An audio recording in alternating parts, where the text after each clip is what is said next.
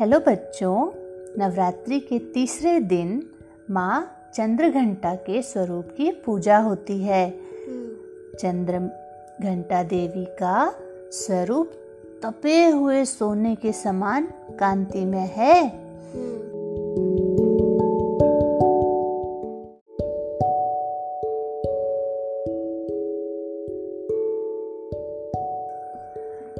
चेहरा शांत एवं सौम्य है और मुख पर सूर्य मंडल की आभा छिटक रही होती है।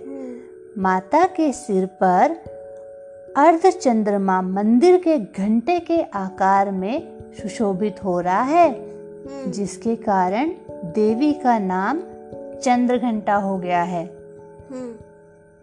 अपने इस रूप में माता देवगण संतों एवं भजन जन के मन को संतोष एवं प्रसन्नता प्रदान करती हैं।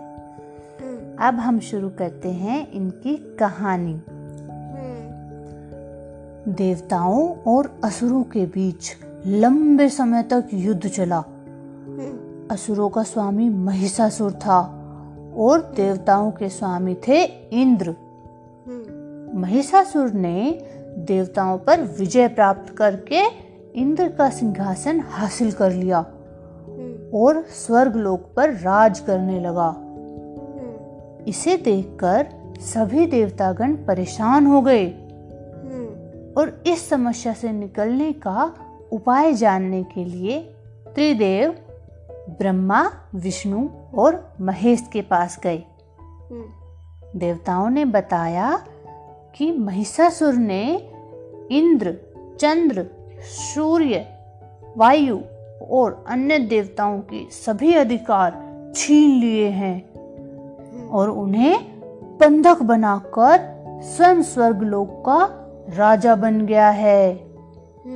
देवताओं ने बताया कि महिषासुर के अत्याचार के कारण अब देवता पृथ्वी पर विचरण कर रहे हैं और स्वर्ग में उनके लिए स्थान नहीं है।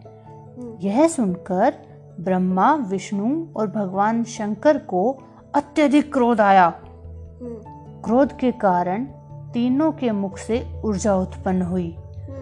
देवगणों के शरीर से निकली ऊर्जा भी इस ऊर्जा में शामिल हो गई। यह दसों दिशाओं में व्याप्त होने लगी। तभी वहाँ एक देवी का अवतरण हुआ। भगवान शंकर ने देवी को त्रिशूल और भगवान विष्णु ने चक्र प्रदान किया। इसी प्रकार अन्य देवी देवताओं ने भी माता के हाथों में अस्त्र शस्त्र सजा दिए। इंद्र ने भी अपना वज्र और एरावत हाथी से उतरकर एक घंटा दिया। सूर्य ने अपना तेज और तलवार दी और सवारी के लिए शेर दिया। देवी अब महिषासुर से युद्ध करने के लिए पूरी तरह से तैयार थी। उनका विशाल काय रूप देखकर महिषासुर यह समझ गया कि अब उसका काल आ गया है। महिषासुर ने अपनी सेना को देवी पर हमला करने को कहा। अन्य दैत्य और दानुओं के दल भी युद्ध में कूद पड़े।